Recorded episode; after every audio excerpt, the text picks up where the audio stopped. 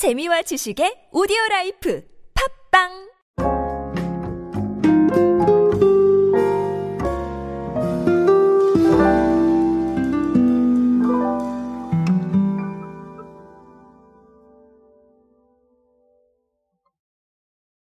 요즘에 많은 관심사 중 하나는 역시 건강이라는 단어죠. 사실 팬데믹 이후에 우리가 여기에 대해서 관심이 더 많아졌다라고 많이들 말씀을 하십니다.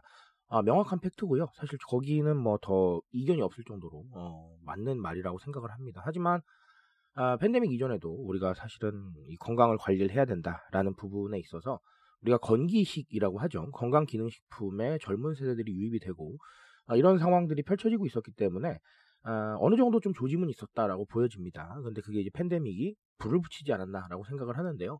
어, 여전히 이런 부분에 대해서 관심이 많은 것 같습니다. 오늘은 KGC 인삼공사가 개발한 어, 앱을 통해서 어떤 트렌드가 좀 들어있는지 알아보도록 하겠습니다. 안녕하세요 여러분 노준영입니다. 디지털 마케팅에 도움되는 모든 트렌드 이야기들 제가 전해드리고 있습니다. 강연 및 마케팅 컨설팅 문의는 언제든 하단에 있는 이메일로 부탁드립니다. 자, 아, 방금 말씀드린 대로 KGC 인삼공사가 헬스케어 사업에 진출을 했습니다. 아, 그래서 맞춤형 건강 솔루션을 제공하는 디지털 헬스케어 앱 케어나우 3.0. 자, 요거를 론칭을 했는데요. 어, 뭐 말하자면 제가 이 앱을 광고하는 건 아니기 때문에 아주 간략하게만 어, 설명을 드리면 어, 빅데이터와 인공지능을 토대로 사용자의 건강검진 데이터, 건강설문, 유전자 분석, life log, 자, 이런 것들을 정밀하게 분석을 하고 맞춤형 건강기능식품 추천은 물론 식이습관 및 운동 가이드까지 제공을 한다라는 겁니다. 아, 그래서 뭐 제가 조금 찾아보니까 주요 질환의 발병 위험도를 예측하는 AI 예측 솔루션과도 연동을 한다. 뭐 이런 얘기들도 들어 있고요. 어, 네. 건강검진 및 질환별 발병 위험도 분석을 또 이렇게 서비스를 한다. 이런 것들도 있습니다. 아, 상당히 좀 재밌어요. 여러 가지 이야기들이 들어있는데, 어, 그렇다면 이걸 만들게 된 판단 근거가 필요하겠죠. 그래서 제가 좀 찾아보니까, 어, 일단은 사실 제가 여러 번 말씀을 드렸던 필건강 트렌드도 있을 거고요. 그리고 스스로 건강을 챙기는 self medication이라는 단어로 표현되는 트렌드가 또 있죠. 아, 그런 것들도 있고요. 그리고 글로벌 컨설팅 업체 보스턴 컨설팅 그룹이 발표한 자료에 따르면요. 어, 국내 헬스케어 시장 규모가 2020년에 237조 원 정도였다고 하는데요.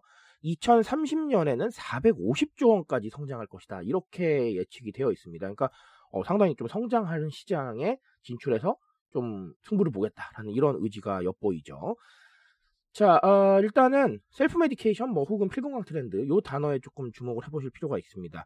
아, 스스로 건강을 챙긴다라는 것이죠. 아니면 꼭 건강을 챙긴다 이런 얘기들인데, 음, 제가 방금도 말씀드렸다시피 팬데믹이 큰 영향을 준 거는 맞습니다. 맞습니다만 그 전에도 2030들이 건기식에 유입이 되고 있었고 기성세대 분들은 이미 유입이 되어 있었거든요. 자 그러다 보니까 사실은 이제 불을 붙이고 어, 여러 가지로 좀 관심이 많아졌다라고 보시면 되겠는데요. 어, 실상 저희가 이거를 너무 심각하게 받아들일 필요도 없겠지만 그렇다고 아 그래 건강 챙기네 이렇게 받아들이시는 것도 무리라고 생각을 합니다. 왜 그러냐면요. 건강을 챙긴다는 건 결국은 스스로에 대한 관심이거든요. 방금도 말씀드렸지만 셀프 메디케이션은 스스로 건강을 챙긴다라는 겁니다. 나를 위해서 내가 관심을 더 보이고 내가 소비한다는 거거든요. 그렇기 때문에 어, 결국은 이게 다 스스로에 대한 관심 혹은 스스로에 대한 노력 그리고 스스로에 대한 소비와 연관이 됩니다. 그래서 아, 제가 늘 말씀드리는 meconomy하고 연관이 되어 있는 부분이니까 어, 좀 반드시 좀 체크를 하시고 어, 넘어가셔야 되지 않나라고 생각을 합니다. 자신을 위한 소비가 더 많아지고 있다는 거에 주목을 할 필요가 있겠죠.